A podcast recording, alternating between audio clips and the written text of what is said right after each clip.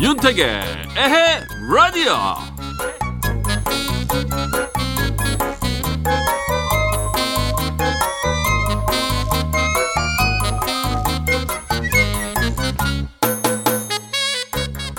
요즘에 세상 돌아가는 소식을 보다 보면 당연하다고 생각했던 것들한테도 세상 고마움을 느낍니다. 우리는 물도 잘 나오고 전기도 안 끊기고 사재기 할 필요도 없고 택배도 잘 오고 아플 때 검사 비용도 싸고 이젠 마스크 사는데 불편함도 없죠. 다른 나라에서 볼 때 한국은 요즘 같은 상황에서 선거도 치르니까 대단하다는 소리가 절로 나오나 봐요.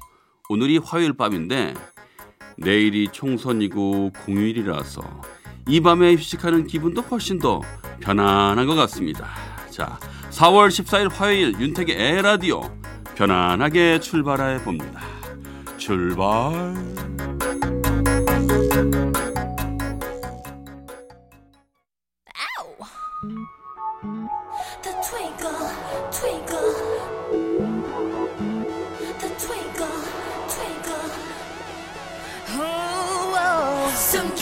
Twinkle 어쩌나. 눈에 확 띄잖아. 매일에 쌓여 있어도 나는 twinkle 티가 나. 4월 14일 화요일 에라디오 첫 곡 테티서의 트윙클이었습니다.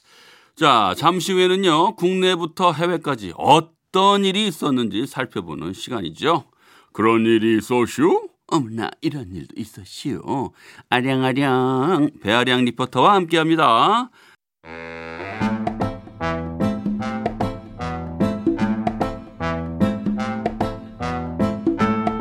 윤태기와 아량이의 그런 일이 있었슈? 아 이런 일도 있어슈.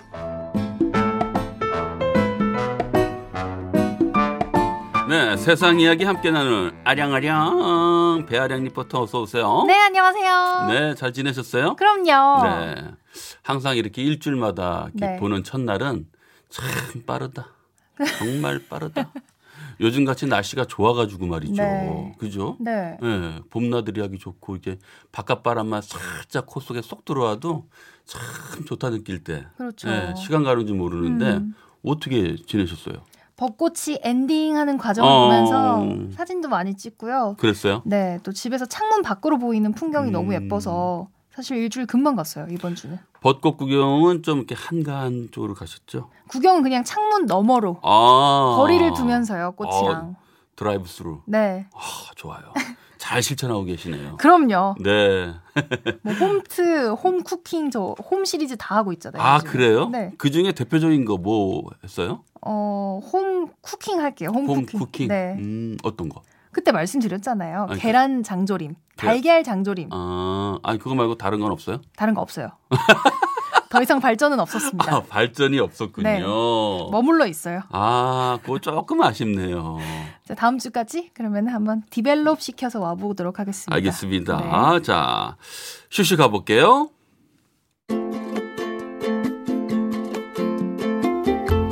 국내부터 해외까지 이런저런 소식과 각종 생활 정보들을 함께 알아보는 시간. 우유와 관련된 소식 전해드리겠습니다. 아, 우유 참 좋아요, 저는. 코로나19 여파로 국내 낙농업계가 남은 우유 처리 때문에 골머리를 앓고 있다고 합니다. 남은 우유 처리요? 네. 어, 저한테 사주신 저 진짜 우유 좀 물처럼 마시거든요. 어, 정말요? 네. 국내 낙농업계는 사상 초유의 온라인 계약을 맞아서 비상이 걸렸는데요. 아, 통계를 보면 학교 우유는 국내 흰 우유 소비량의 8.2%를 차지하는데 등교가 기약 없이 미뤄지면서 판로가 사실상 끊기게 된 거죠. 게다가 지난 1, 2월 비교적 따뜻한 날씨 탓에 원유 생산량이 하루 평균 5,750톤으로 전년에 비해서 2.2%가 늘어났는데요. 또 늘었어요. 남아도는 원유량도 덩달아 늘고 있어서 더욱 고민이라고 합니다.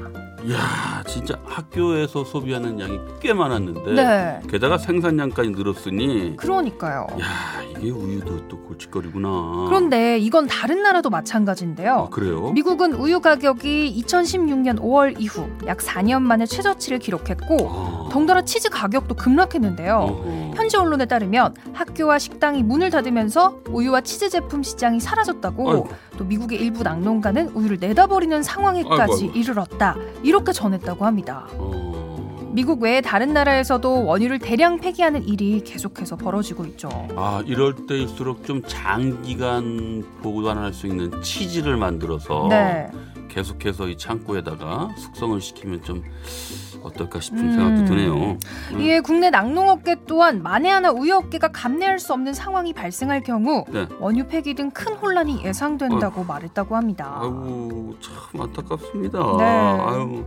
네, 하여튼 아무쪼록 좋은 방향으로 해결이 됐으면 좋겠습니다. 자, 다음 소식이요. 이번엔 음주 후 양치와 관련된 정보를 알려드리겠습니다. 음흠. 술 마시고 집에 돌아오면 아무래도 몸이 나른 해지면서 아 양치 거르게 되는 경우가 있는데요. 택디는 그런 적 없으세요? 아유, 만취했을 경우에는 좀 그런 편인데 네. 거기서 조금 좀 정신을 차릴 만큼만 마셨다면 네. 양치는 꼭 하고 잡니다. 오. 그래야 좀 약간 취기가 좀 사라지고 네. 정신이 들어오는 느낌이 있어서요. 의외인데요? 네. 아무리 귀찮더라도 네. 음주 이따끼는 절대 가볍게 여기면 안 된다고 합니다. 아 그래요? 술이 함유한 당 성분 또 함께 먹은 음식물의 찌꺼기가 이에 남으면 이가 썩을 뿐더러 잇몸에도 악영향을 끼치죠. 음, 음주 후에는 혈관과 그 주변 조직들이 이완되는데 이때 평소 잇몸이 약한 사람의 경우 잇몸이 붓거나 통증이 생기기도 한다고 해요. 아 그래요? 이게 또 너무 만취했을 때는 약간 필름이 끊긴 때도 있잖아요. 네. 그래서 양치를 안 해야 다음 날 내가 아 어저께 뭘 먹었구나. 제 얘기하시는 거 아니죠? 또한 음주 후 수면할 때 네. 알코올 분해를 위해서 수분이 많이 필요해지고 입안이 건조해지는데요. 네. 이는 구강 내에서 세균이 번식하기에 음. 최적의 환경이 되기 때문에 어이구. 꼭 양치를 해야 한다고 합니다. 네. 이뿐만이 아니에요. 예. 술과 안주를 섭취하면서 입에 남은 당 성분이나 음식물 찌꺼기 등이 이와 잇몸에 염증을 일으키면 이때 발생한 세균은 혈관을 타고 이동한다고 해요. 에? 게다가 술을 마시면 혈관이 확장되고 동시에 혈액순환이 빨라져서 세균이 퍼지는 속도도 빠른데요. 아이고 아이고. 이렇게 퍼진 세균이 콩팥, 관절, 또 심장에까지 염증을 유발할 수 있다고 합니다. 물론 흔하게 발생하는 일은 아니지만 우리가 조심해서 나쁠 건 없잖아요. 아 여러분들 지금 깜짝 놀라셨을 거예요. 저도 음. 깜짝 놀랐는데 가볍게 여길 게 아니 아니에요. 예 이게 콩팥 관절 심장까지 염증을 유발할 수 있다. 그러니까요. 양치질 굉장히 중요한 거 다시 한번 깨달았습니다. 맞아요. 한 가지 더 있어요. 또 있어요? 자주는 아니지만 네. 과음으로 인해서 구토해 본 경험 다 한 번씩은 있을 텐데요. 네. 구토를 하고 나면 찝찝함 때문에 당장 양치를 하고 싶잖아요. 네. 하지만 구토를 한 후에 바로 이를 닦는 것도 치아 건강에 좋은 행동은 아니라고 합니다. 아이고 아이고 아이고.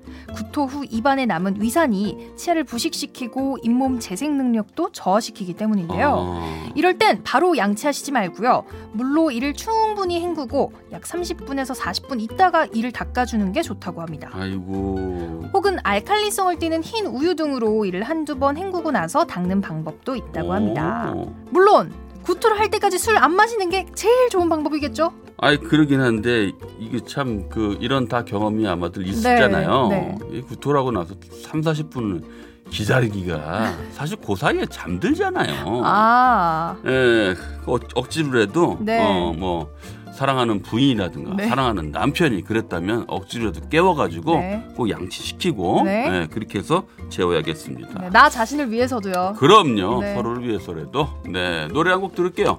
뜨거운 감자의 아이러니.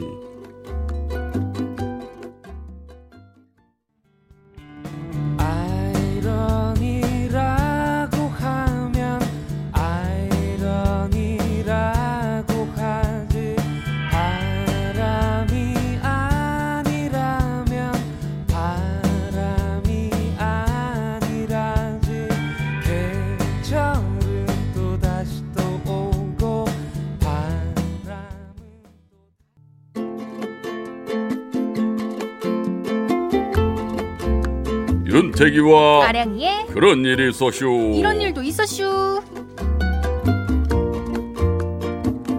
자 이번에는 어떤 소식이 준비됐습니까? 이번엔 해외 소식을 들려드리겠습니다. 네 어느 나라요? 바로 멕시코. 멕시코. 멕시코 소식인데요. 네. 코로나19에 대한 공포가 확산하면서 음흠. 일부 중남미 국가에서 과격한 반응이 잇따르고 있는데요. 음. 멕시코에서는 주민들이 갓 완공된 병원을 급습해서 불을 지른 사건이 일어났다고 합니다. 아니 갓 완공돼 가지고 많은 사람들을 치료해야 되는데 불을 지르다니 이게 무슨 얘기입니까? 원래는 농촌 지역이었던 멕시코의 사바나스 이달고에 네. 신축 병원이 들어섰는데요. 네. 처음에는 모두가 환영했다고 해요. 그러겠죠. 하지만 멕시코 정부가 이 병원을 코로나19 확진자 격리 치료 시설로 활용하겠다 이렇게 발표하면서 네.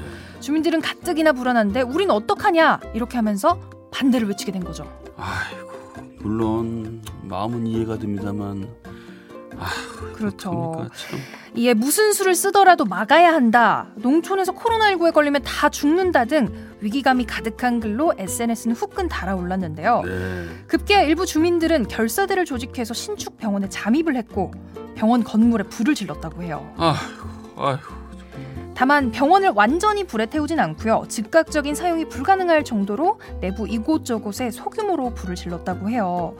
사건이 발생하자 당국은 발칵 뒤집혔는데요. 그랬겠죠. 주민들의 불안한 마음은 이해하지만 이렇게 공공시설을 훼손하는 건 안 된다. 연방 수사국과의 협조해서 범인들을 특정하고 반드시 엄벌에 처할 것이라고 했다고 합니다.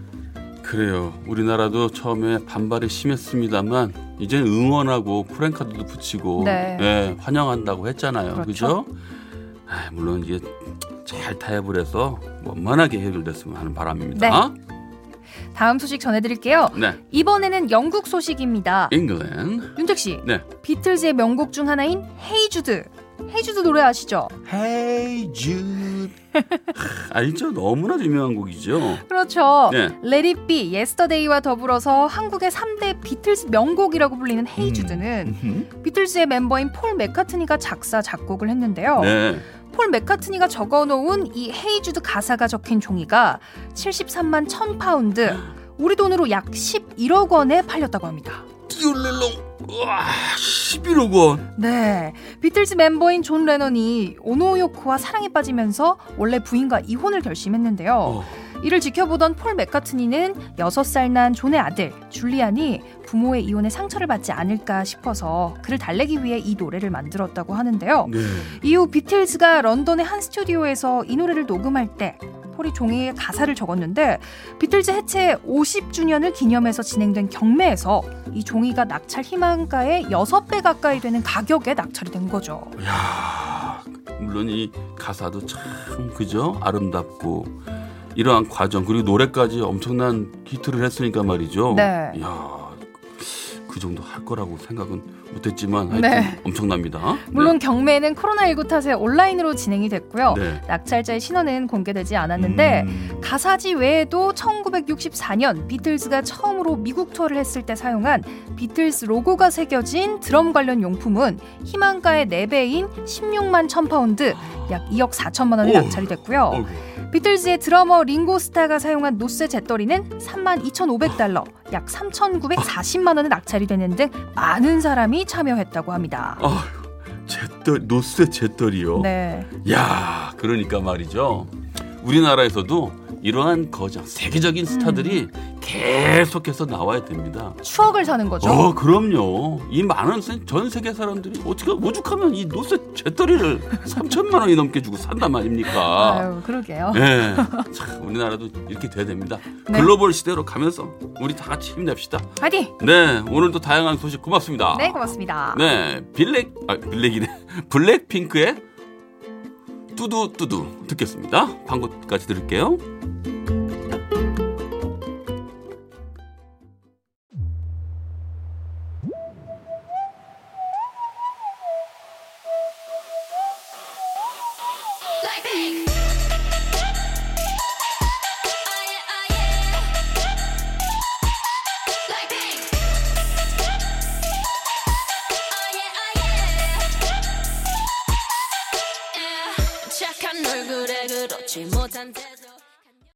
네, 청취자 여러분들의 첫사랑 이야기를 들어보는 시간. 요즘 계속 첫사랑 얘기가 해피엔딩이 많아가지고 네. 어우 기분이 굉장히 좋았거든요. 맞아요. 자 오늘은 또 어떤 사연이 도착했을까요? 네, 경상남도 창원시에서 정득용 씨가 보내준 사연입니다.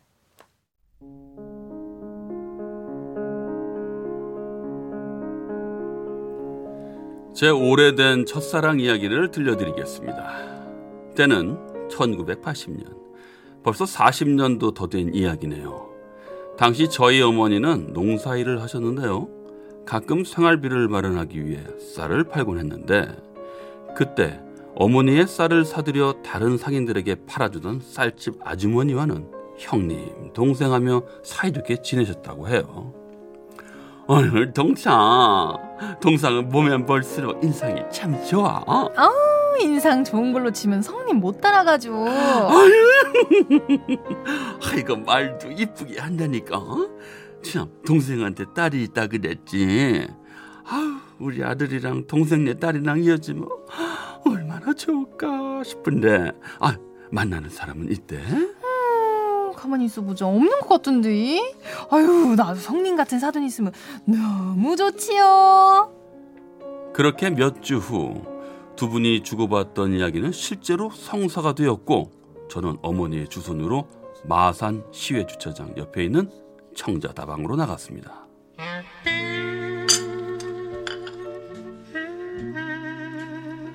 저와 선을 보기로 한 아가씨는 건강해 보이는 외모에 훤칠한 키를 가진 아가씨였고 전 그녀를 보자마자 바로 마음이 끌렸습니다. 안녕하세요. 정두경이라고 합니다. 아, 네, 안녕하세요. 하지만 저와는 달리 그 아가씨는 일찌감치 대머리 증세가 있었던 절 보고 많이 당황한 듯 보였어요. 너무 오래 시간이 흘러 당시 무슨 이야기를 했는지는 기억이 잘 나지 않습니다만 설렜던 기분과 당황해하는 아가씨의 표정만은 기억이 납니다. 하지만 처음에 걱정과는 달리 다행히도 우린 연락처를 주고받으며 헤어졌어요. 그리고 며칠 후 5일장에서 다시 만난 저희 어머니와 아주머니는 서로의 손을 맞잡으며 인사를 하셨다고 해요. 동상 우리 아들이 그러는데 동생네 딸이 엄청 마음에 들었다고 하네. 어, 그래요. 다행이네요. 아유, 우리 애 잘 봐주셔서 고맙습니다. 어머머 고맙긴 내가 더 고맙지. 응? 그렇게 어머니들은 벌써 사돈이라도 된 것처럼 이야기를 주고받고 계셨지만 다음 약속을 잡기 위해 그녀 집으로 전화를 걸었던 전 만남을 거절당하고 있었습니다. 진남 씨, 지난번 청자다방에서 만났던 정득영입니다. 한 번 더 만나고 싶은데 언제가 좋을까요? 저 득용 씨 죄송해요. 저보다 더 좋은 사람 만나세요. 그럼 그 소식을 전해 들은 그녀의 어머니는 천지도 모르는 가시나라며 혼을 내셨고 아가씨는 그럼에도 싫다며 고집을 부렸다고 해요. 그런데 몇 얼마 후 그녀의 고집이 어머니에게 꺾였는지 그냥 마음이 바뀌었는지 그녀는 나와의 만남을 받아들였고 우린 유원지에서 다시 만났습니다. 진남 씨 그동안 잘 지내셨어요? 네. 근데 이미지가 많이 바뀌셨네요. 그래요? 전 잘 모르겠는데. 처음 뵀을 땐 양복을 입으셔서 그런가 나이가 좀 더 있어 보였는데 또 이렇게 유원지에서 보니까 달라요? 어, 그 좋은 얘기죠? 그렇다면 다행입니다. 그렇게 다시 만난 우린 처음에 어색한 기운과는 달리 화기애애하게 만남을 이어갔고 이후로도 몇 번을 더 데이트하며 사랑을 시작했습니다. 그 즈음 저는 새로운 직업을 찾기 위해 회사를 퇴직하고 퇴직금으로 서울에 있는 전문대학에 입학해 공부를 시작했는데요. 주말도 없이 학교 도서관에서 공부하고 자격증까지 따느라 그녀와 자주 만나지 못했지만 전 그녀가 다니는 회사로 안부 편지를 자주 보냈어요. 그녀도 또한 제게 답장을 하며 우리의 인연은 2년이 넘도록 이어졌습니다. 에이, 저 미숙임? 네, 과장님. 아, 대체 누가 그렇게 편지를 보내는겨? 애인이지? 응? 그 맞지? 아, 그게요. 에이, 이게 당하는 거 보니까 에이 맞구먼. 응? 아이고 곧 국수 먹겠구먼. 오랫동안 그녀와 주고받던 편지 때문인지 그녀가 근무하는 회사에는 그녀가 이성을 사귀고 있다는 소문이 퍼졌고 그 덕분에 우리의 사랑은 더욱더 진전이 되었습니다. 그리고 그 해 명절 그녀의 집에 인사를 가면서 우리의 사랑은 결실을 맺게 됐죠. 우리 사위 많이 들어요. 아, 네 어머님. 아, 엄마. 무슨 사위야? 아, 저안 그래도 말씀드리려는 참인데 저 진남 씨와 결혼하고 싶습니다. 허락해 주십시오. 허락은 무슨? 당연히 오케이지, 오케이. 네. 그렇게 우린 양가의 축복을 받으며 1983년 3월에 결혼을 했습니다. 이후 전 사랑스러운 아내의 내조를 받아 이듬해 8월에 국가 공무원 시험에 합격해 공직 생활을 하게 됐고 남매까지 낳아 행복한 가정을 꾸렸답니다. 지금은 첫사랑 아내와 함께 요양병원과 주민복지센터로 노래봉사 활동을 다니며 즐거운 여생을 보내고 있는데요. 가끔 이런 여자를 만나게 되어 참 감사하다는 생각을 하게 된답니다. 아마도 우리 어머니와 장모님 덕분이겠죠. 이 기회를 빌어 몇 년 전 하늘나라로 가신 우리 장모님 최말래 여사님께 감사의 인사 꼭 전하고 싶습니다.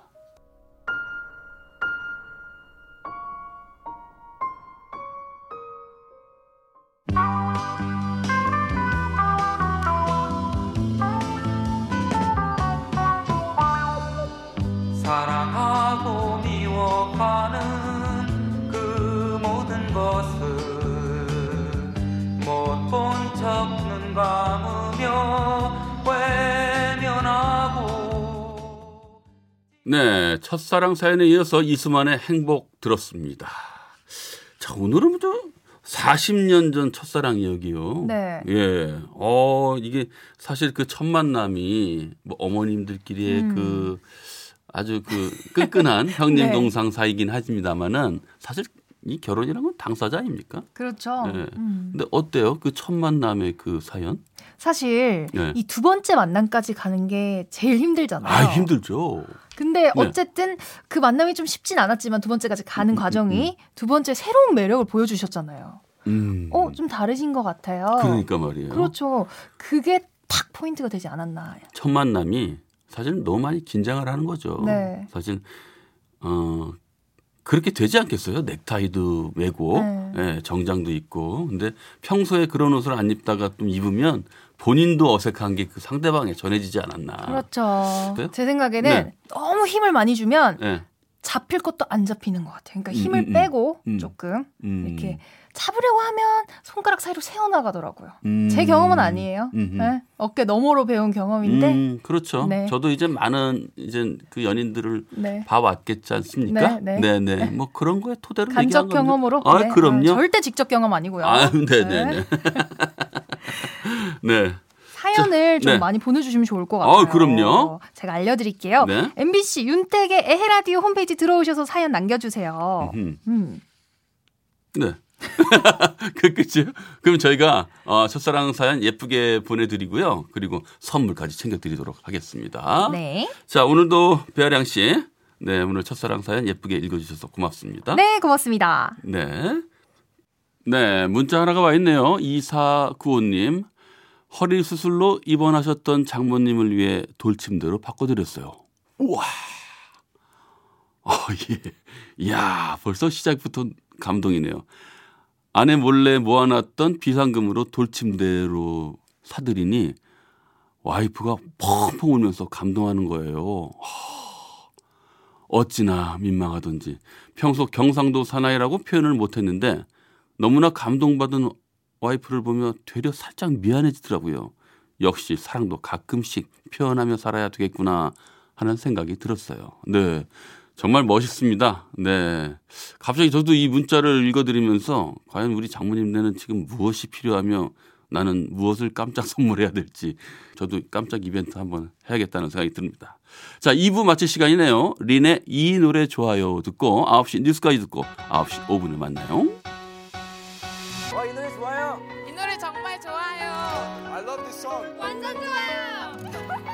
충, 충성 이 노래 좋습니다. 이 노래 좋아요. 이 노래 진짜 좋았어요. 되게 좋은데요? 아 노래 진짜 좋아요. It's a pretty good song. It's good. 이 노래 좋아요? Yes. 마지막에 들려오는 기타 소리에 잠시 눈